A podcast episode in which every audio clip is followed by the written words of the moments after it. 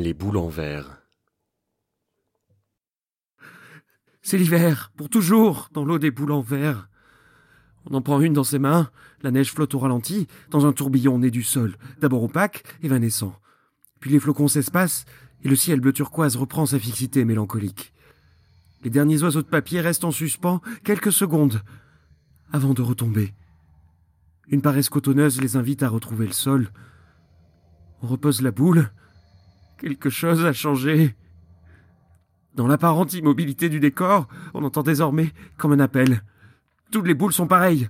Que ce soit fond de mer, traversée d'algues et de poissons, Tour Eiffel, Manhattan, perroquet, paysage en montagne ou souvenir de Saint-Michel, la neige danse, puis tout doucement s'arrête de danser, se, se disperse, s'éteint. Avant le bal d'hiver, il n'y avait rien. Après, sur l'Empire State Building, un flocon est resté. Souvenir impalpable que l'eau des jours n'efface pas. Ici, le sol reste jonché des pétales légers de la mémoire. Les boules en verre se souviennent.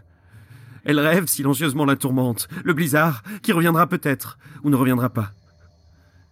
Souvent sur l'étagère, elles resteront.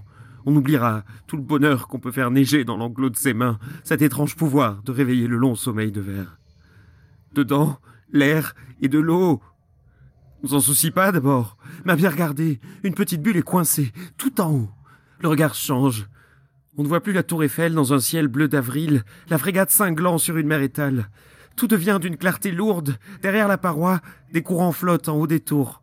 Royaume des hautes solitudes, méandre grave, imperceptible mouvement dans le silence fluide, le fond est peint en bleu de lait jusqu'au plafond, au ciel, à la surface.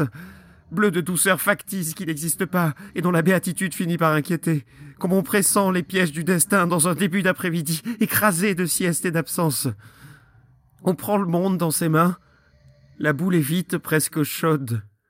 Une avalanche de flocons efface d'un seul coup cette angoisse latente des courants. Il neige au fond de soi, dans un hiver inaccessible où le léger l'emporte sur le lourd. La neige est douce au fond de l'eau.